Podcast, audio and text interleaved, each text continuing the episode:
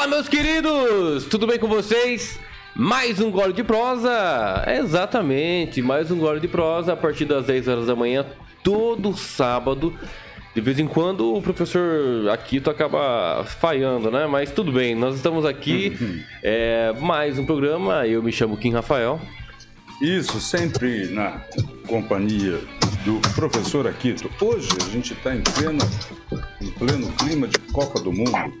Vamos falar muito de futebol no programa de hoje. Futebol, juiz, camisa de futebol e etc. Neymar entorce. Que pena, hein, velho? É, eu quero chamar a atenção para um detalhe. Você que é flamenguista ou torce para outro time. No time do Brasil tinha quatro meninos da vila. Repararam? Quem, quem são? Só. Quem são? Ele, ele não sabe, é o problema. É, eu não sou santista pra saber, exatamente. Vai lá, quem Basta são? ser brasileiro e gostar de futebol. Quem são? Os alas, Alexandro e Danilo, Neymar e depois entrou a joia Rodrigo. Rapaz, esse Rodrigo aí é impressionante, mais, hein? Não, eu, eu preciso parabenizar com certeza a, a Vila Belmiro, né? Sim, Vila Belmiro. Por fazer aí essa confecção de vários jogadores joias que estão é, percorrendo o mundo, né? O Rodrigo hoje se encontra no Real Madrid. Isso, isso. Maravilha, ele também tem substituído alguns caras craques do próprio Real Madrid.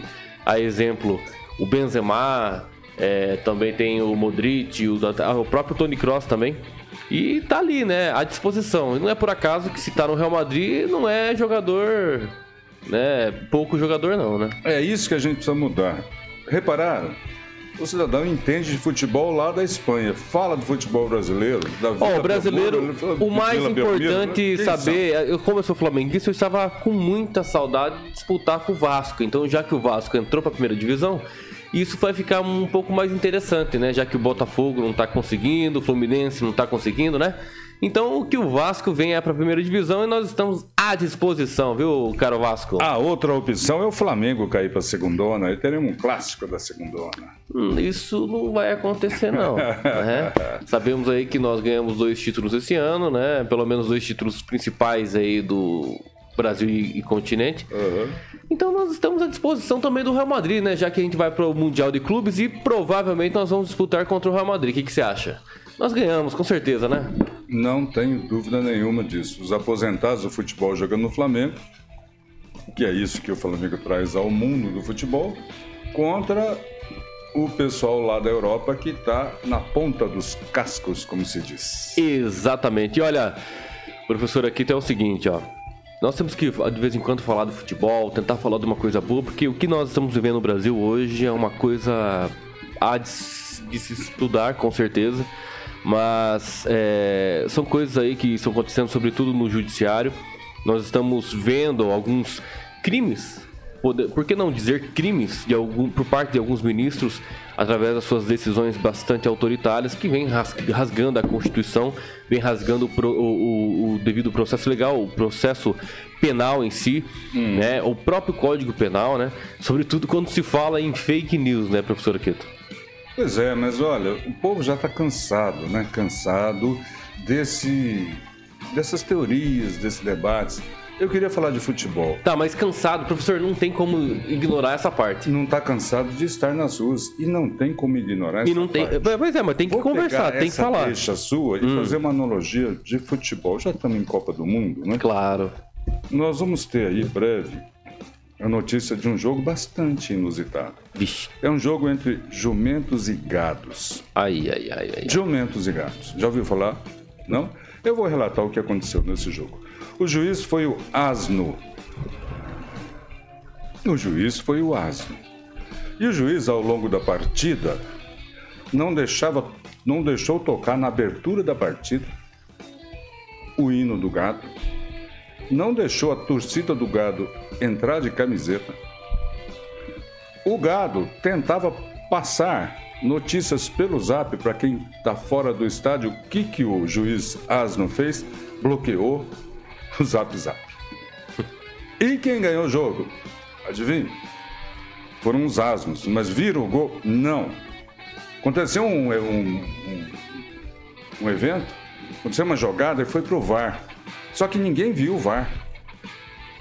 A tela ficou preta, caixa preta. Minutos depois voltou e o juiz Asno deu a vitória para os jumentos.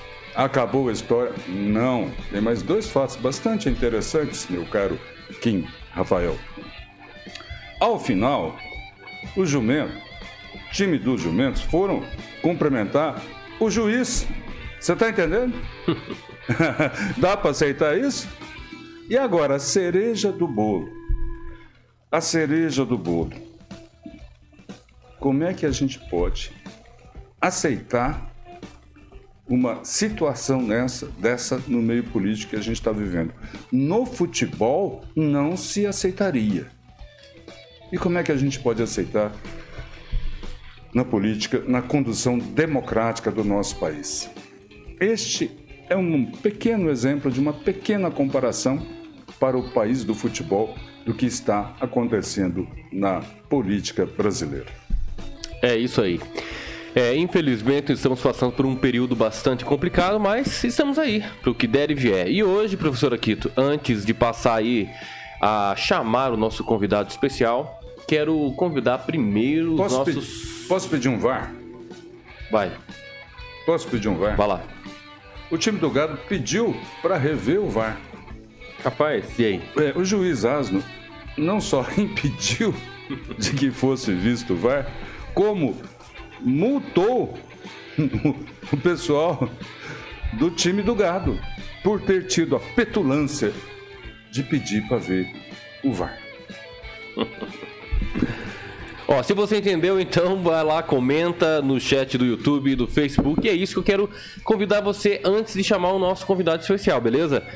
Telespectador, caro ouvinte, Inscreva-se no canal do YouTube da Jovem Pan Maringá e também no Facebook. Você pode comentar ali, compartilhar, dar o seu like. Se também não, não gostou, não tem problema não. Tem ali o botãozinho do não gostei para ser usado também. Então por isso eu convido você a compartilhar para sobretudo nos grupos do Zap, né, professor? Os tios do Zap e as tias do Zap, eles fazem um trabalho espetacular. Espetacular. E agora, diretamente da frente dos quartéis, né? Conexão. Exatamente. E muitas pessoas vêm acompanhando o nosso programa e também alguns programas da casa diretamente dos, da frente dos quartéis aí, sobretudo aqui no TG, aqui em Maringá, né? Os motoboys que nos acompanham, né? o Elias Smith, que a gente quer trazer aqui no programa, está a caminho de, de Brasília, trabalha aqui com o meio digital também e na imprensa de Maringá e vai transmitir como ele já fez, viu? É, de Brasília, o que está acontecendo em Brasília neste momento. É, exatamente. E olha, hoje nós temos um convidado especial, ele já faz parte né, da bancada aqui também de outros programas da casa. Ele é o professor Itamar Silveira, exatamente. Ele que é graduado em História e mestre em Educação pela Universidade Estadual de Maringá a qual aí também acabou trabalhando durante 28 anos como professor do Departamento de História, onde também, onde também durante 24 anos exerceu o cargo de chefia como coordenador de curso de graduação, chefia de departamento e coordenação de curso de especialização em História e Economia durante 16 anos. Muito interessante que vamos trazer aqui, professor Aquito, um livro lançado por ele. As universidades são os tumores da sociedade. Seja bem-vindo, professor Itamar. Bom dia, Kim. Bom dia, Quito. Prazer estar falando com vocês. E é um prazer estar falando principalmente com os maringaenses, né? Onde morei a minha vida inteira. Só estou fora de Maringá de dezembro de 2021 para cá. Então, é, é, é muito gratificante para mim. Vamos que vamos. É isso aí. Ó, professor Aquito, se me permitir, por gentileza. Claro. Eu quero favor. fazer a primeira pergunta aqui porque eu fiquei muito impressionado e, assim, é, eu, né, pelo título do livro, né? As universidades são os tumores da sociedade. Professor, mas o que, que é isso? Como você conseguiu trazer esse título aí tão pesado, né? Podemos dizer assim. Bom, só antes de eu dar a resposta para você, gostaria de parabenizar o Aquito, o professor Aquito, pela metáfora. Eu acho que metáfora é uma coisa muito boa, muito é, eficiente para se comunicar com o público. Né? Então, fazer metáfora é uma coisa. E quando a metáfora é bem feita, então, parabéns ao Aquito.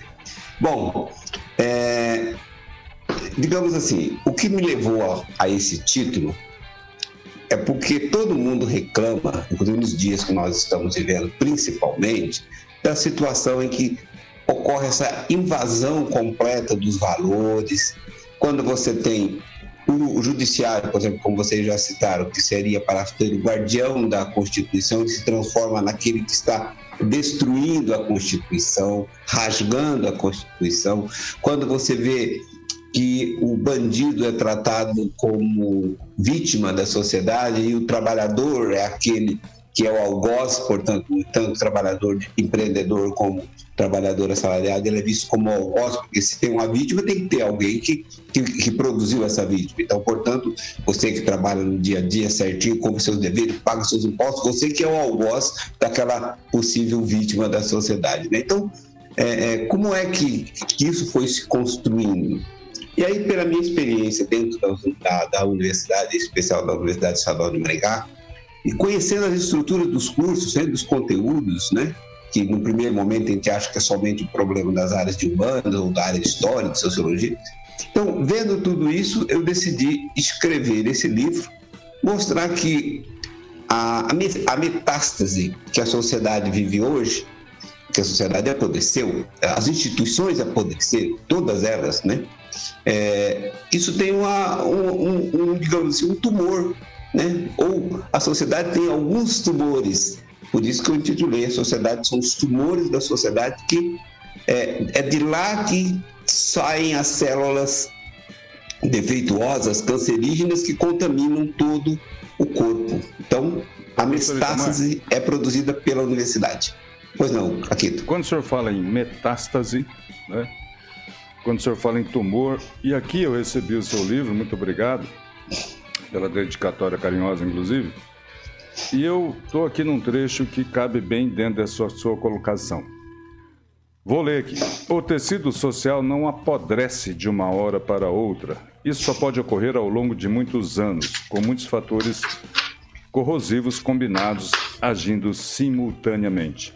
Então, metástase, apodrecer, é, se o senhor tivesse usado a palavra esgarçar, eu creio que estaria aí uma esperança no sentido de que haja uma recomposição. O senhor acha que isso é um processo irreversível? Porque apodrecer é apodrecer matéria orgânica, virar outra matéria orgânica que não é mais, no caso, a, a, a indústria de geração de saber. Tem cura? Então, aqui, então, eu pensei, é, sobre todos esses termos mais polêmicos, eu pensei muito bem em cada um, né? Sim.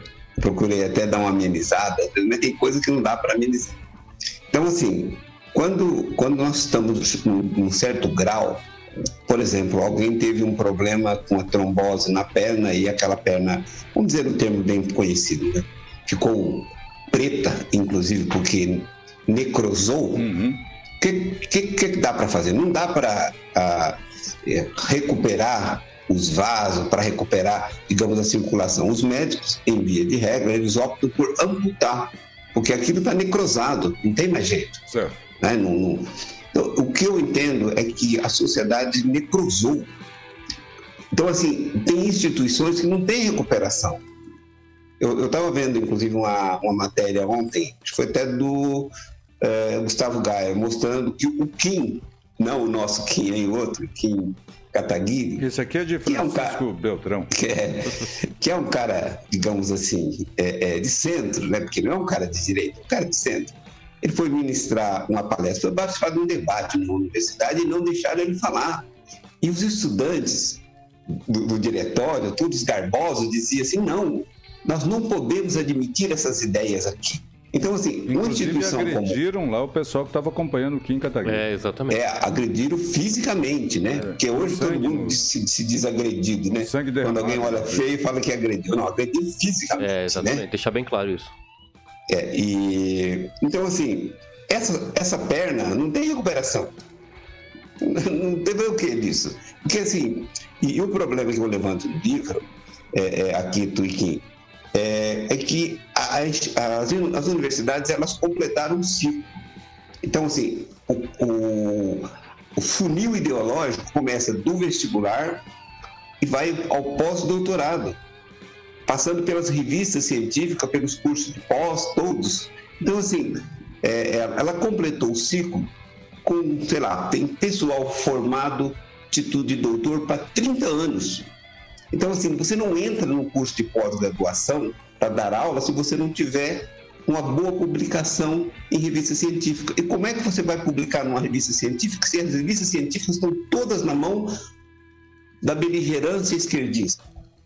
Não tem, você não publica. Adianta nem. Você pode ser o Einstein. Você vai mandar um artigo, não vai ser publicado. Se você não tem publicação, você não tem currículo. Se você não tem currículo, você não pode prestar um concurso. Dentro desse Simples assim. que o senhor está colocando, eu, eu, acompanho aqui a vida universitária de longe, mas acompanho e vejo diversos livros sendo, sendo lançados, Itamar, pela editora da universidade. E este é o seu segundo livro, né, criticando a postura ideológica, a militância ideológica é, dentro das universidades, que não é publicado pela universidade. Por que isso? Bom, primeiro que. Aí, agora eu vou, vou, ter que responder com uma frase do Nelson Rodrigues: somente o gênio percebe o óbvio. Pois é, mas a sociedade porque... não acompanha isso, por quê, Itamar? A sociedade quase que endeusa, né? Então, inclusive aqui em é. Maringá, onde você viveu muito tempo, é assim: professor da UEM parece carimbo de sabedoria. Né? De, Exatamente. De, Olha, eu tenho, eu tenho três livros publicados dentro da universidade. Só que ninguém conhece os livros, né? O livro tem 500 exemplares e foi um, um parto para eu conseguir publicar. Tive que usar um linguajar todo dissimulado e mesmo assim foi um parto. É uma história longa que daria só um programa só para falar desse livro. Tá, 500 exemplares. É, outro livro que eu publiquei para o ensino à distância, inclusive a gente cede até o direito do MEC, fica lá no repositório do MEC para quem uhum. como quiser usar, só que você não tem. Eu não recebi um exemplar para mim do livro, pra você ter uma ideia. Então não tem livro dentro. né? E o terceiro que eu publiquei, que é sobre bem democrata, é bem negócio assim maravilhoso. Eu, olha, eu tenho exemplares do livro porque eu consegui por outros meios, né? No contrabando. Por outros meios. É, no contrabando. Você tem um aluno que se matriculou, recebeu o livro, depois ele não fez, e aí ele acaba não pegando o livro, aí você tem um acesso por um contato aqui e lá, mas senão não tinha nenhum exemplar do livro. Você tem uma ideia, né? É, e um terceiro que eu publiquei, aí foi já numa parceria com. Foi, saiu com o carimbo da universidade, mas foi com a parceria da iniciativa privada, aí então isso eu tive acesso a quantos, quantos livros eu quis, né? Mas não pode vender, então assim, tem, tem tudo isso. Os livros que são produzidos pela universidade são tão bons que não podem ser vendidos. Então é aquela espírito do socialismo. Você não pode vender, como é que você vai publicar? Como é que você vai vender? Como é que você vai repassar para as pessoas? Tem que dar. Mas só que você tem uma produção limitada, como é o caso do livro sobre ensino à distância, em que eu não tive acesso ao meu exemplar. Então, mas aí tem uma questão é, é aqui que você chama, você chama a, atenta aí, é muito interessante. A, por que, que, a sociedade acha que a universidade é o lugar dos gênios? Tem uma, uma coisa que sempre aparece, até no, no nosso programa do SCC News aparece, olha, a universidade precisa atravessar a Colombo, a, a sociedade precisa usufruir que tem de melhor na universidade. Então as pessoas têm uma ideia de que na universidade tem um, um, um plantel de gênios. Mas não, não tem. Interessante, viu? É, só desculpe te interromper, mas se são gênios e não conseguem atravessar uma avenida, que tipo de gênios são esses, Itamar? Não, mas nós não somos gênios. Ah, né? sim. Então vamos lá. É, não são, não são. Inclusive, uma vez eu tive, um, tive uma, uma, uma discussão. Aliás, eu fiquei encarregado de fazer o discurso de posse da, de uma, do Conselho de Ensino e Pesquisa, né? E no discurso de posse, a, a reunião tinha atrasado quase uma hora para começar, porque houve um engarrafamento dentro da UEM, que era dia de vestibular e tal, e não conseguia chegar.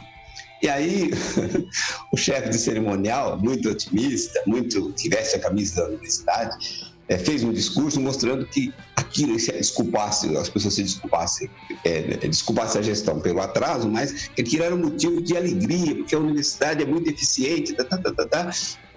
Aí chegou na vez de eu fazer o discurso, né? O discurso no nome dos conselheiros que estavam entrando. Aí eu tive que esculhambar, né? Falei, não, nós não sabemos sequer viabilizar vias internas na universidade. Como é que, como é que a, a sociedade pode aprender com a universidade se aquele troço lá não consegue fazer uma via que funcione o trânsito? É, o senhor é soube é recentemente aqui. que caiu um prédio em construção na UEM, né? O senhor soube, né? Sim, sim. Pois é. Tem uma pessoa veio a óbito, né? É, a piada. É, se não houvesse esse óbito lamentável, evidentemente, né? É, dentro desse conceito de gênios, né? A piada vem pronta. É, não, e quando você olha para o Whey fisicamente, por exemplo, olha para os blocos, olha para as paredes, não tem nada de excepcional ali. Né? Por exemplo, é, a universidade vive falando em inclusão, em acessibilidade. Bota o ceguinho para andar lá dentro, se, se arrebenta. Porque, ah, é, isso é verdade, não, mas... isso é verdade. Eu, final de semana passado, eu fui dar uma caminhada lá e eu tirei muitas fotos, muitas fotos de locais assim que poderia ter uma, uma facilidade pros, pelo menos para as pessoas com deficiência, é, cadeirantes, né, sobretudo, é, é, circular ali, enfim, mas não tem como, não tem como porque não tem acessibilidade nenhuma no campus todo. Como assim? Qual que é essa diversidade? Qual que é essa, essa inclusão das pessoas? Quem são realmente as pessoas que são alvo da inclusão da UEM? É, pelo jeito, aqueles que precisam da acessibilidade não, não é a pessoa o alvo deles. Então, como que vai fazer isso, professor? Como é que. É, isso é, é, é culpa o quê? Do governo do estado, da própria reitoria, da liderança deles que não consegue organizar pelo menos uma da prefeitura que da prefeitura. Até pouco tempo nós falamos aqui, inclusive em alguns programas da casa, sobre as calçadas em torno da UEM que estavam precárias. Então, Kim, é, digamos assim, é um lugar que, tá, que é tudo torto. Tem fama de ser de gênero, mas é tudo torto. Tudo que você observar na UEM, por exemplo, no bloco G34, que era o meu bloco, lá no ambiente infectado ali do G34, é, colocaram um elevador por causa dos. A lei passou a exigir, então colocaram, adaptaram o elevador lá para as pessoas, para os cadeirantes. É, legal. Só que se ele, quando ele chega quando ele sai do elevador no térreo, ele precisa ter uma, uma corda para ele fazer. Como é que chama aquele negócio de subir em árvore? Tem um nome. Alpinismo. É, alpinismo. É, é, precisa fazer alpinismo, porque é, é, um, é íngreme. Como é que um cadeirante, se a cadeira dele não for elétrica e potente, como é que ele sai dali? Ele não sai dali. Será que não então, é o pessoal precisa... da educação física que colocou ali um exercício fitness para ele? é, por exemplo, o que incitou a questão do cadeirante. Agora você imagina o cego. Você imagina que não enxerga. Que lá na universidade não pode falar que ele é cego, né? Deficiente, é, portador de necess... com necessidades especiais no campo visual. Até isso, essa bobagem que a universidade cultua, né? Você não pode chamar as coisas pelo nome. Até parece que se dizer que o cara, se não dizer que o cara é cego, dizer que tem é, dificuldades de, de, acessibilidade no campo visual, parece que a vida dele vai ficar melhor. Não, a vida dele, para a vida dele ficar melhor, tem que ter ambientes que permita que ele se guie, que tenha vãos. A universidade já foi planejada, e aí o falecido Jaime Lerner planejou aquele troço, planejado para não ser acessível. E aí nenhuma gestão foi lá atuar para dar condições mínimas para que um cego possa caminhar naquele negócio. O senhor não, tá sendo, não estaria sendo muito crítico, professor Itamar? Talvez. O senhor não pensou na hipótese de se criar um cenário, um mobiliário de modo que as pessoas entendam que não fazer não é isso? Bom, eu não sei até onde essa sua ideia vai, mas assim, eu, eu, eu falo assim, laboratório vivo, viu? De discriminação, Itamar. Então, eu digo assim, que as pessoas às vezes falam assim, olha, ah, ele é magoado com a universidade. Não, não sou magoado com a universidade. A minha vida foi na universidade. Fiz a graduação ali, saí para fora depois de fazer mestrado, mas eu fiz o mestrado que, que eu concluí foi na UEM. Foi ali que eu atuei como professor durante 28 anos e fui chefe durante 24. Então não é um ambiente que me hostilizou. É tática né? da então, esquerda, né? Você afasta o debate do tema e ataca o sujeito. É, então assim, assim eu fui bem sucedido, não tem nada que reclamar. Né? É, é, sofri dois processos administrativos, sofri, claro, mas saí impune dos dois porque eu não tinha, não devia nada, absolutamente nada. E mesmo assim, veja bem, meu processo foi aberto em fevereiro de 2016 e minha aposentadoria só saiu no dia 31 de dezembro de 2018. Passaram três anos e o processo não concluía. Por quê? Porque a ideia dentro da universidade, quando você quer cancelar alguém, não é, digamos assim, expulsar ele, não é demiti-lo, até porque isso não tinha como fazer, né? É, é desgastar, é cancelar a pessoa. Deixar então você nota assim. No ar. Oi? Deixar a dúvida no ar. É, assim, quando você é, é, está sendo processado, acusado de alguma coisa, você é criminoso para todos os efeitos. A sociedade vê isso. É, a presunção o, o, de inocência já não existe mais, só para alguns não. de colarinho branco, né? É inverso. Exatamente. É o inverso. Ali você, você é culpado. Então, portanto, ninguém vai te convidar para nada. Ninguém vai te convidar para uma palestra, para fazer parte de uma banda. É, é, é assim, é, é, zero. Né? Então, a questão é destruir. Mas, eu, como, inclusive, eu, eu tive cargo de chefia até, até em julho de 2018. Então, depois eu, já estava com a aposentadoria encaminhada, não poderia é, concorrer a mais nada, mas todos os cargos que eu concorri, é, eu venci, menos uma eleição que eu perdi. É, foi uma única eleição, né? mas todas eu ganhei com votos de alunos e professores. Né? Então, eu, por exemplo, eu vivi 20 anos no Conselho de Ensino e Pesquisa, então eu não estou chateado com a universidade, só estou mostrando que aquele troço custa muito caro, e as pessoas contribuintes não têm muita noção disso, e o que, que ele devolve para a sociedade. Esse é o ponto. Vamos pegar, eu não vou pegar o caso do Paraná, que eu não tenho percentual que seria, mas pegar o caso aqui de São Paulo. As três grandes universidades paulistas, Unesp, Unicamp e USP, elas consomem 9,58% da arrecadação do ICMS do estado de São Paulo, que é um terço do PIB brasileiro. Isso é uma coisa né, gigantesca. E o que, que essas instituições devolvem para a sociedade? Né? Aí fica assim, não, ela devolve muito, porque assim, é tudo aquilo assim, no, no tem, um, tem um termo que se usa isso, né? mas eu não, não lembro agora o termo adequado, é pulverizado, o retorno é pulverizado. Né? Então, é, é, parece que é muito, mas na verdade é, é como se você tiver aquela experiência, você pega, sei lá, um quilo de milho, um grão e você espalha pela rua, quem olha dá a impressão que tem ali 50 quilos. Mas não é, só tem um quilo de milho espalhado pela rua. Né? Então, esse efeito pulverizado é psicologicamente pensado nisso. Pois o senhor não. aponta nesse livro aqui né, é, essas mazelas, essa, de uma forma muito transparente, né, essa questão ideológica, notadamente, dentro das universidades. O senhor que estudou o assunto, evidentemente, para escrever, isso o senhor acha que foi uma estratégia de empoderamento das universidades ou não? Olha, eu, eu até recomendo quem for ler o livro e não tiver muito tempo, começa lendo os dois primeiros capítulos. São capítulos pequenos, são 48 capítulos no meu livro, né, que dá soma 200 páginas. O primeiro capítulo é um plano globalista de educação. Portanto, o que se faz aqui no Brasil não se faz aqui apenas no Brasil. Aqui isso segue uma, um ditame internacional, inclusive das agências, que tem como objetivo, e isso ninguém fala, hein? Foi só, só o Pascal Bernardin e eu que falo isso. O objetivo da educação é promover, esse objetivo globalista é promover um downgrade da educação. Não é melhorar a educação. As pessoas falam tanto de melhorar, mas quando na verdade o objetivo é rebaixar o nível da educação. É uma educação voltada para o coletivo, para a sociabilidade coletiva horizontal e não para o desenvolvimento de gênios, dos gênios, das boas ideias, das, da criatividade. O que, o que o mundo precisa, o que a sociedade precisa é de aprimorar aquela, aquelas pessoas que têm capacidade de desenvolvimento. Os gênios é que sustentam, na verdade, né, isso. Os gênios sustentam os medíocres, né? Imagina o conhecimento de medicina que a gente tem, medíocre que a gente tem, se não fosse os gênios da medicina, como é que seria a nossa vida? É. Eu provavelmente eu teria morrido. Sim. E a gente faz, uma, gente, só concluir, a gente faz uma leitura inversa, que são os medíocres que beneficiam os gênios. Não, é o inverso.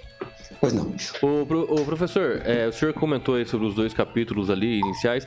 No capítulo 35, o senhor critica os formatos né, da organização interna da universidade com os os soviéticos, universitários, né?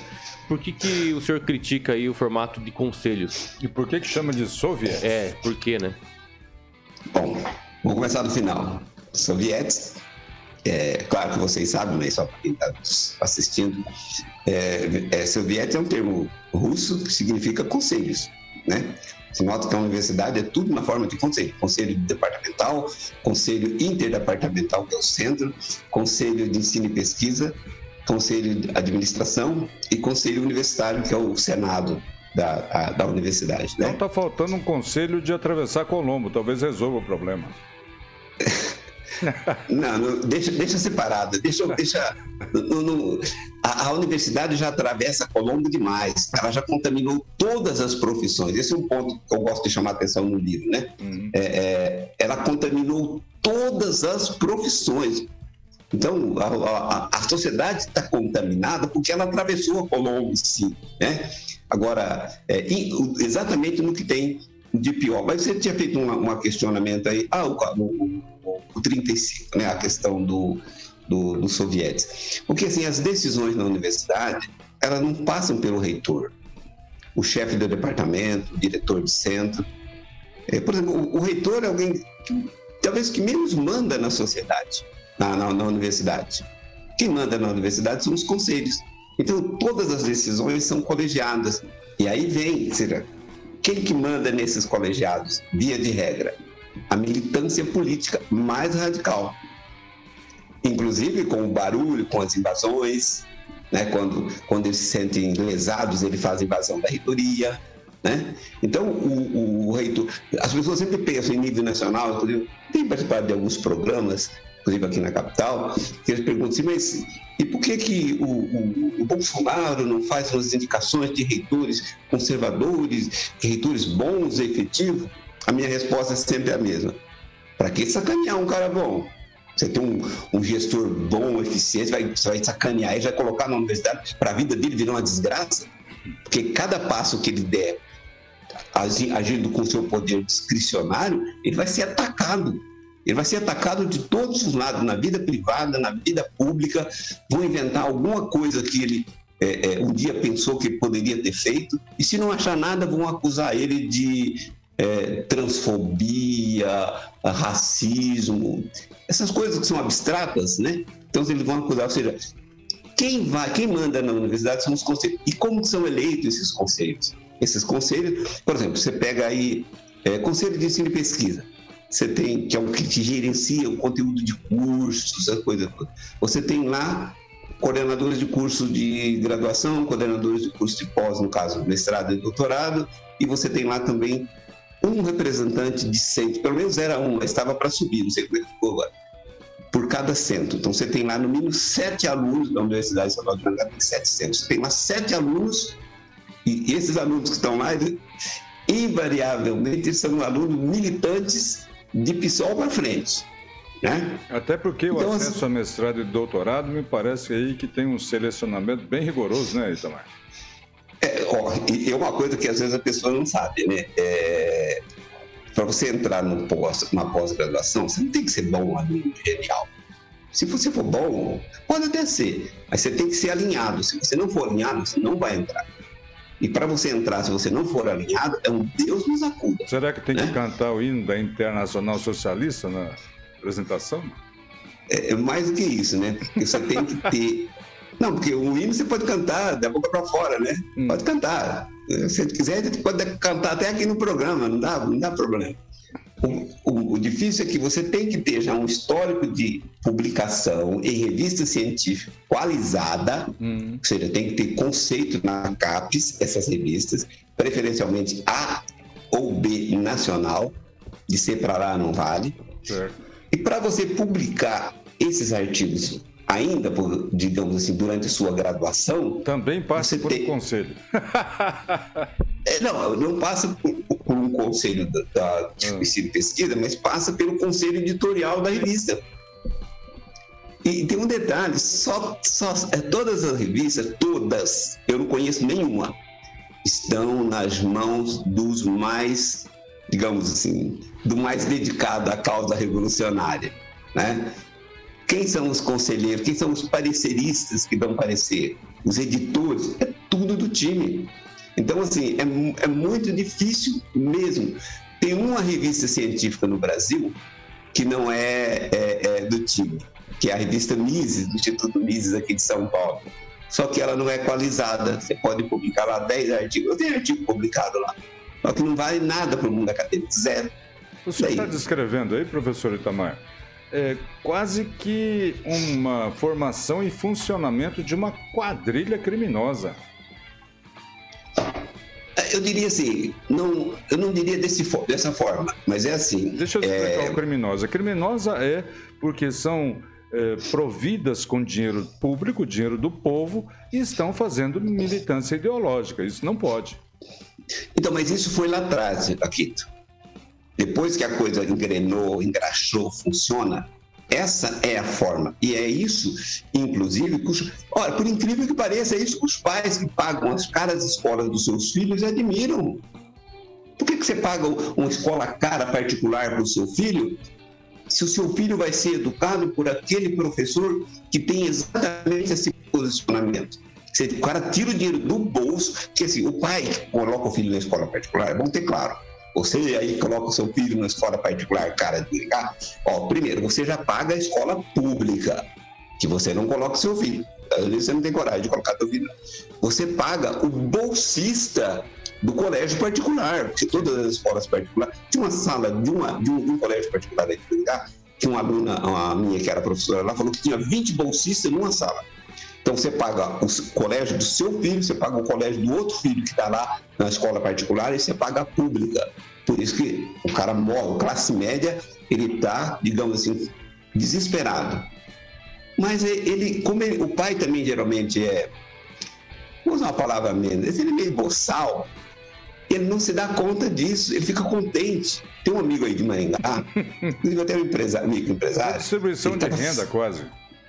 É, ele estava feliz, assim, não, mas meu filho, que é um garotinho, né?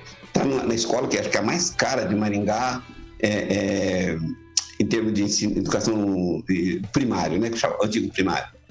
Falei, mas você sabe o que, que eles ensinam lá? Não, lá é tudo bom, né? Mas o que, que eles ensinam lá? Eu nem sabia se era bom ou ruim. Eu queria saber que ele queria questionar se ele soubesse. Ele não sabia. Qual a ideologia? A ideologia de gênero está presente em todas essas escolas, inclusive nas escolas caras. As escolas caras são as mais perigosas, porque nas públicas, graças a Deus, tem muita greve, então tem, assim, é, não, não, não, é, não é a, a, doutrinação não é muito efetiva, ela é falha. Enquanto que nas escolas particular, particulares, cara, a, é, a, doutrinação é efetiva. O professor chega no horário, sai no horário, dá aula de verdade, doutrina teu filho, destrói o seu filho.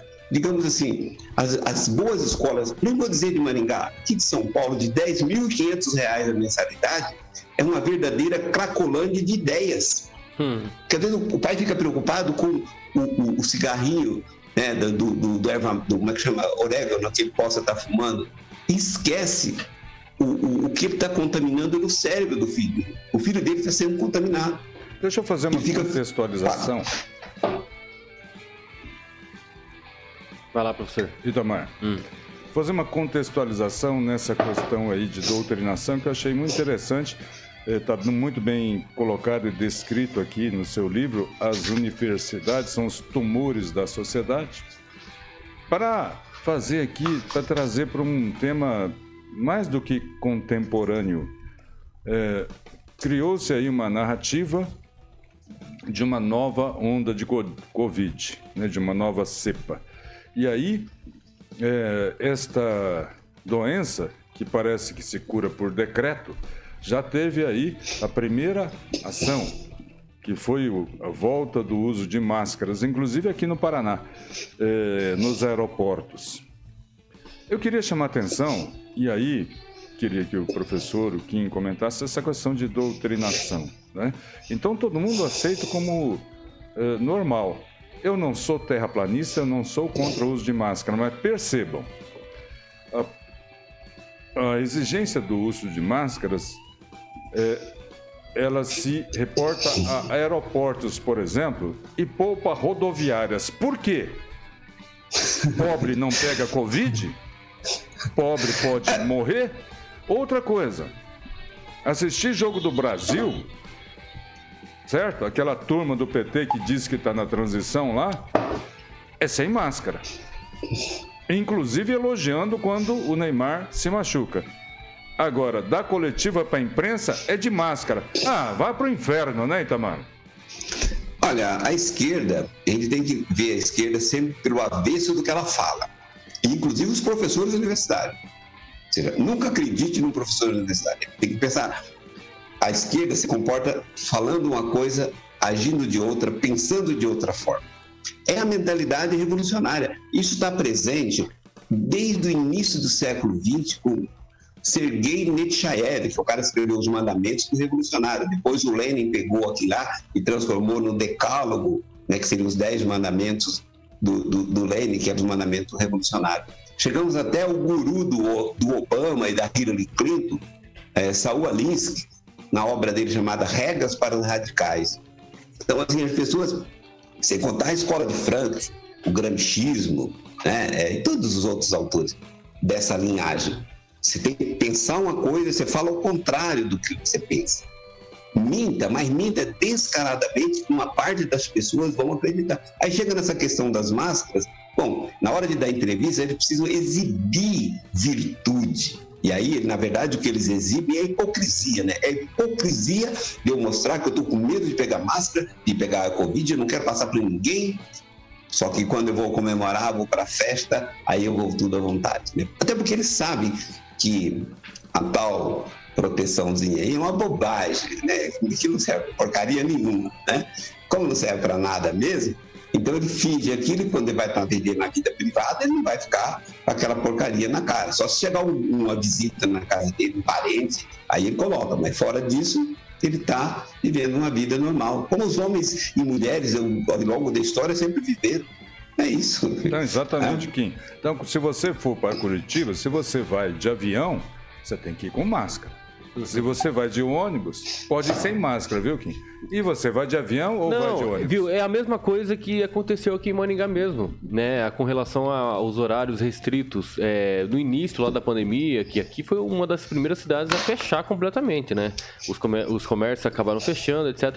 E, e, e, tivemos ali, por exemplo, aquela restrição de horários, né, das 9 às 5 horas da tarde. Então, das 10 às 5 horas da tarde. Então você pensa o seguinte: qual que é o horário que o, emprega, que o empregado definitivamente vai a alguma loja? No horário do meio-dia. Mas aí pela lógica, não iriam todos os empregados, né, que ter, seriam disponíveis no horário do meio-dia, a irem naquela certa loja, loja é, e acaba aglomerando naquele período de horário. Então, não faz sentido, ao invés de estenderem os horários, tipo, ó, a partir das 6 horas da manhã até as 10 da noite, hein? Justamente para que todo mundo venha com calma, tranquilidade, a, a, faça o que tem que fazer e vá embora. Para dar mais espaço, mais margem temporal para que as pessoas possam sim irem lá em certas lojas, pagar conta, fazer compras até em feriados, etc. Então acho que uma, uma questão de lógica, parece que o mundo está vivendo uma burrice tão grande que genocida, eu, terraplanista. Que eu não se você sei. Falar e esse, eu não sei realmente. Se você apresenta esse argumento em determinadas rodas, já começa. Claro, é, é exatamente. É, é, eles ficam rotulando, entrando em narrativas, né? E não foi por acaso que conseguiram aí fazer o que fizeram com o presidente da República, por exemplo, né? Taxá-lo de genocida, taxá-lo de que, que é responsável pelas tantas mortes do Brasil todo, mas espera lá, se realmente ele for responsável pelas mortes do Brasil, ele tem que ser do mundo né? Porque houve uma, uma pandemia mundial, global, e não apenas é, é, no, no perímetro ali do, do Brasil. Então não faz sentido. O que houve, é, sim, professor Itamar, só antes do seu comentário, para o senhor comentar também, o que eu não vi foi um estudo científico, por exemplo, em Uganda, que apresentou uma taxa de mortalidade menor que o resto do mundo. Por quê? O que eu não vi, professor Itamar, foi um estudo científico para analisar, por exemplo, os motoboys e os caixas de mercado, que nunca pararam. Será que houve um, um, um aumento de, de mortalidade nesse tipo de atividade? Por que continuaram trabalhando? Isso eu não vi, Tamar. É isso que eu cobro então, das autoridades, entendeu? As medidas, vamos, pegar de onde saem, né? As medidas restritivas tomadas, inclusive em Maringá, isso é um deboche, né? Deboche. Aquela coisa que, inclusive, deu ao Ulisses o título de Napoleão de Hospício, né? O Augusto Nunes falou e depois o povo começou a repetir, né? Napoleão de Hospício, aquele negócio, sair caminhões de bombeiro com a sirene ligada, agora ninguém mais pode estar para fora da do, do, do, quintal, de todo mundo dentro de casa. Essa loucura coletiva. Mas de onde sai isso? E aí eu volto lá no meu ponto. Meu ponto sai das universidades. As universidades foram as primeiras a aderir a essa bobagem e as últimas a abrir mão. Né? As universidades não queriam voltar nada mais presencial. Então, assim, e de lá que tem aqueles, alguns, né, são chamados especialistas, e dão as entrevistas e que falam e que colocam pose. Ah, você lembra, vocês lembram, inclusive, no começo de 2020, e um, né, que a gente estava, 2022, aliás, estou ruim da cabeça aqui, a gente estava na, na, bancada lá da, da, da, da PAN, e muita gente colocava isso, né? A gente acabou ficando numa posição até desconfortável, porque dava a impressão que eu e você eram genocidas, né? Nós éramos defensores da morte, né? Então, vinha aquela loucura toda, olha, esse remédio não faz efeito, não pode, só a vacina que vai fazer efeito, né? É, aí agora saiu aquela decisão da Suprema Corte, inclusive americana, mostrando que a vacina da Covid não é vacina, é um tratamento, não é vacina, né? Onde que sai isso? Ninguém fala isso da grande imprensa. De onde são formados os jornalistas que ocupam os espaços importantes na grande imprensa? Nas universidades. E tem então, uma informação é... americana, Itamar, que é, depois do evento da tal vacina, a taxa de mortalidade é maior entre os vacinados. Oh, só para pegar um casinho específico, eu ontem estive conversando com uma, uma moça de uma, de uma ótica aqui da cidade e ela estava relatando que a mãe dela tomou a tal da picada e em 10 dias a mãe dela faleceu e era mulher saudável. E aí ela foi conversar com a médica e a médica depois falou assim: Você entende o que aconteceu? Que ela teve um problema é, é, circulatório, né? Digamos assim, no abdômen. E aí a moça falou assim: A médica falou para ela: Eu não posso falar o que aconteceu, mas você entende. Hum. Pronto. Seja, isso é uma loucura. Seja, e, e, quem é que alimenta esse mundo do obscurantismo? Pois é. São as universidades. Quem faz isso? É só as universidades? Então, é que todos, quem? Todos os profissionais que têm destaque na sociedade, eles passaram pelas universidades. Certo. Todos, não tem um. Pega advogado, jornalista, né, juízes, promotores, médicos, inclusive. Né? Assim, é, as pessoas, às vezes, elas precisam olhar o que é um currículo de um curso. Eu não vou, não vou citar nada aqui para não comprometer ninguém, mas se admira um curso, vai lá pega o currículo desse curso. E aí eu volto a insistir numa coisa que as pessoas descuidam. A sociedade dormiu na pia. A área mais importante da universidade não é a medicina.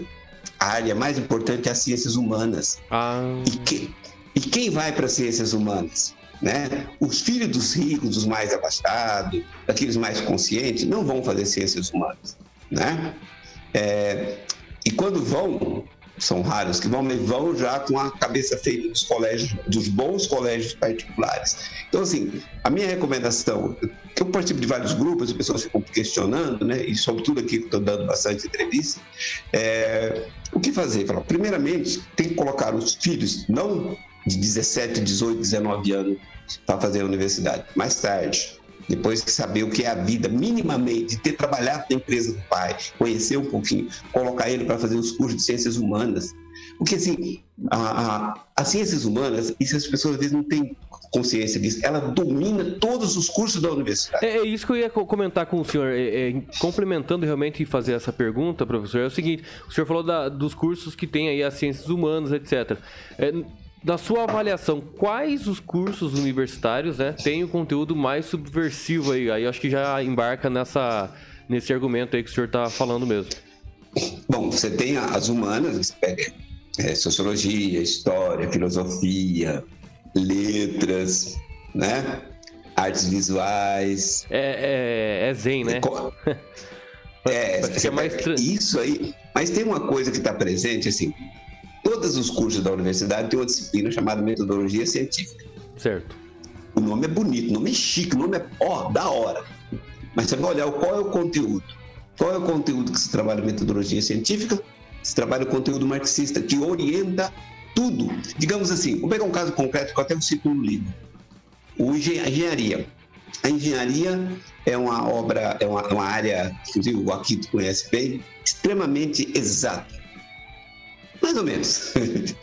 Porque ao invés de você voltar à engenharia para as coisas concretas de fato, né, para fazer as edificações digamos, importantes, você trabalha na perspectiva que a engenharia também é uma questão social. Você tem que fazer casinha pequenininha, é, porque você tem que agrupar. E tem arquiteto, tem gente, digamos assim, da área de, de, de dessa área que te, que te reconhece de fora como sendo exato, pensando em fazer aquelas barraquinhas de rua mais baratas em que as pessoas moram. Aqui em São Paulo tem 40 mil moradores de rua, 42 mil, né?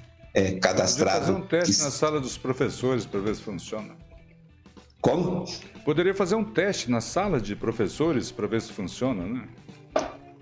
Então, e aí quando. aí a, universidade ela é a piada pronta. Quando você olha, você começa, olha pelo, vai no campus, dá, dá uma volta lá, faça umas fotos, né? guarda isso. Depois você, você começa a refletir sobre isso. É tudo torto, é Foi é tudo. Quem fez? É, é tudo zoado.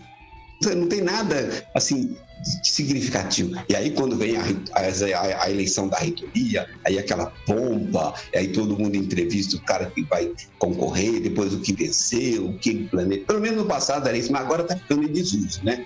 Ou seja, as universidades estão virando uma espécie de, digamos, voz do Brasil, né? Todo mundo sabe que é das 7 às 8, mas ninguém liga o rádio para assistir. Quando, quando começa, desliga o rádio, né?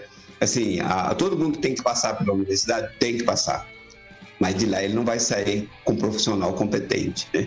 E, tem uma coisa interessante também que as pessoas não se dão conta. Por que, que houve um crescimento exponencial, Fernando Henrique para cá, exponencial na área de humanas, né? O cara não vai trabalhar como professor de humanas, não tem vaga o suficiente, mas ele precisa ser professor de humanas, ele precisa estar lá, né? Então, aí, só isso já daria, digamos assim, dar um curso, só essas questões internas que você tem dentro das universidades. Né? Eu chamo a atenção, inclusive, até comecei a falar, depois eu desviei, o segundo tópico do livro, que é Não Ocorreu por Acaso. Como que isso foi sendo plantado, planejado, passo a passo. E durante o regime militar, inclusive. Eu entrei na universidade embora essa carinha de 18 anos aqui, eu entrei na universidade em 1982, como aluno de graduação, ainda fiquei um ano de geografia. É, de lá para cá só tinha disciplinas com conteúdo marxista, e até hoje. E, e aí tem umas coisas mais sofisticadas que os que estão entrando não percebem muito bem, porque tem as, as críticas dentro das correntes marxistas, entre as correntes marxistas, e alguns acham que aquilo um é marxista, outro não é. Hoje, os marxistas não citam Marx, até porque não leram Marx. Né? O único professor do departamento de história que estava Marx era eu, que era, que era liberal, que era de direita. Né? Então, vocês não dão, não dão, mas dão os seguidores, dão os discípulos. E aí fica nessa bobagem né? que não é só bobagem, fosse bobagem, só seria bom, deixa eu refazer a frase. Fica nessa perspectiva perigosa de destruição, de divisão da sociedade. De onde que vem essa perspectiva de dividir a sociedade? Porque hétero e homo são antagonistas, mulher e homem são antagonistas, brancos e negros são antagonistas. De onde que vem isso? Vem da universidade. É ali que, que foi, é, digamos, que germinou, né? O, o ovo da serpente. E conseguiu, né, Itamar, reverter aí o conceito de um povo, né? O brasileiro sempre foi conhecido como um povo cordial, alegre, né? É, não, é, e, não, então, e não radical. E criou então, essa narrativa aí. E vem por etapa, presta atenção, gente. A esquerda ela é ardilosa. Começa com a luta de classe. Eu Primeira tenho uma luta de pergunta para você ainda, viu, Itamar? Você tem aí um minuto para finalizar. Depois eu tenho essa. Nossa, eu falo demais, hein? Nossa senhora. Já passou quase uma hora, rapaz. Pode falar. A última pergunta é a seguinte: eu vou colocar aqui agora. É, já é minha preocupação pessoal e queria ouvir a opinião do Kim também. Né? Criou-se aí, está havendo um murmúrio, né, de que eh, talvez a solução para esse imbróglio, para essa convulsão social que toma o país, seja eh, a queda de um ministro do STF, ou Alexandre, Barro, ou Alexandre Moraes ou Barroso. Né? Seria. O que eu temo é o seguinte, e aí a minha experiência que me coloca com esse pé atrás, Kim. Seria um bode expiatório. Até aí, eu até aceito. Agora, esse bode expiatório seria criado, executado sobre inspiração republicana ou inspiração para atender o sistema? É aí que está o problema. O que, que você acha disso, Itamar? Bom, eu acho que para excluir o Alexandre de Moraes, até o PT apoia, né? Porque só observar a história dos movimentos revolucionários, eles vão expurgando uma parte pelo caminho, né? Pega o caso da, da, da União Soviética, Stalin executou todos os membros do Comitê Central. Só não executou Beria, que o cara envenenou ele. Depois de três meses da morte do Stalin, Beria foi executado pelo Khrushchev, né? Então, assim, é, o problema não está no ministro Alexandre de Moraes, o problema está na sociedade, nos jornalistas, nos formadores de opinião, que dão sustentação ao Alexandre de Moraes. Alexandre de Moraes é uma pessoa, o sistema é completo. Então, assim, a, a, todos os formadores de opinião, as pessoas que influenciam, pensam exatamente como ele. Por exemplo, uma coisa, só para esculhambar, né? Essa história que professor de história era contra o regime militar, porque era autoritário. Não, nada. Professor de história não tem, não tem nenhuma oposição com ditadura. A oposição deles é quem está agindo de forma autoritária que vai no sentido contrário ao deles. Porque agora estão todos batendo palma. Vocês viram um único professor departamento da UEM falando contra o totalitarismo praticado pelo STF, eu estou fora, mas eu acompanho as notícias daí todos os dias, eu não vi uma única fala. Todos estão bajulando, lambendo a botina, lambendo o sapato do Alexandre de Moraes. Seja, é, o, é o povo, inclusive, sem vergonha, né, gente? Tem, ah, com certeza. Quem criticou, quem criticou o regime militar por ter medidas autoritárias que não chegam aos pés das de hoje, e agora fica calado, é um tipo de gente sem vergonha, não tem, tem decência. Falei mais. É, é, não, e o pior de tudo é que a imprensa, a imprensa militante, a imprensa, a imprensa que tem aí o seu. tá endossando, na verdade, o que os ministros estão acabando. É, que acabam decidindo. É isso, professor. Muito obrigado pela sua vinda, né? A, ao programa hoje, né? Com certeza os nossos telespectadores devem ter aprendido muito. E para achar o livro, caso alguém queira é, e tem interesse em comprar, aonde encontra, professor? É as universidades? É. As universidades são os tumores da sociedade. Tumores da sociedade. Tem algum site? Eu faço. Tem na, na Amazon, mas a Amazon está muito caro, eu estou concorrendo com a Amazon. Eu faço venda direta, 55 reais. Dou frete pago por minha conta, portanto, frete incluso, com rastreador, com tudo. Tá? A Amazon está vendendo por 79 mais frete, então estou é, é, concorrendo com a Amazon. Tem, deve ter nas outras livrarias também, tá? Show Mas eu faço venda Quem compra direto. o livro ganha uma é, versão virtual, né? O acesso a uma versão virtual, não é, Itamar? É, tem na, na última página aí, aí você entra lá, cadastra, você pode ler por 90 dias, né? É, essa, essa, essa versão é, online. Pelo menos a editora me prometeu. Eu nunca entrei lá para ver. É isso aí. Ótimo. Obrigado, professor. Itamar. Obrigado a vocês, obrigado Ki, obrigado ao Aquito e obrigado aos maringaenses que, que nos toleraram. E estou vendo aqui que chegou a bater 170 pessoas assistindo simultaneamente. É isso aí. Né? Fora, isso é mais... fora as interações, né? Os comentários que o pessoal é, acaba não comentando. Deu tempo de ler, né? Exatamente. É, justamente foi essa a proposta, né? De deixar fluir a conversa, porque como tem muito assunto, é importante sim a gente sempre se ater às coisas também é, é do convidado, né? Eu tenho mais 30 segundos só para Manda, manda bala, manda bala. Uma vez eu fui ministrar uma palestra em Campo Mourão, na Câmara de Vereadores, e houve uns desencontros lá, e no ponto alto da minha palestra tinham sete pessoas, das quais três eram crianças, um era o guarda e outro cara que me comeu. Essa palestra foi um fiasco física, é presencial. Ainda bem que você No entanto, não... em uma semana ela tinha batido mil visualizações. Foi a maior palestra que eu dei no, no algum lugar.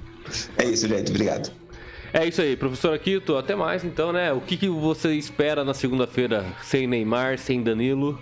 Na seleção brasileira? É, eu espero que sejam colocados aviões para fazer transporte coletivo, porque no avião é de máscara, no transporte coletivo de Maringá não é. é isso aí, muito obrigado pela presença de vocês e ó.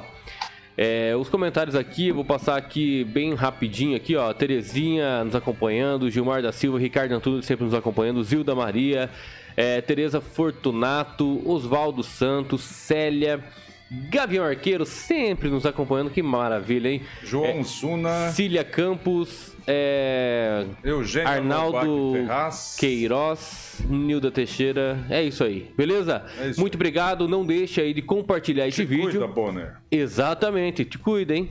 É, dê o seu like. Não gostou também? Não tem problema não. Põe o seu, não, o seu dislike ali, o seu não gostei, não tem problema nenhum. O negócio é participar, né, professor? Perfeitamente. C continue Isso. comentando aí. E, ó, não esquece, tá? Não perca a esperança do Brasil. O maior canal conservador da mídia do Paraná. É isso aí. Valeu, abraço, até mais, tchau e até a próxima.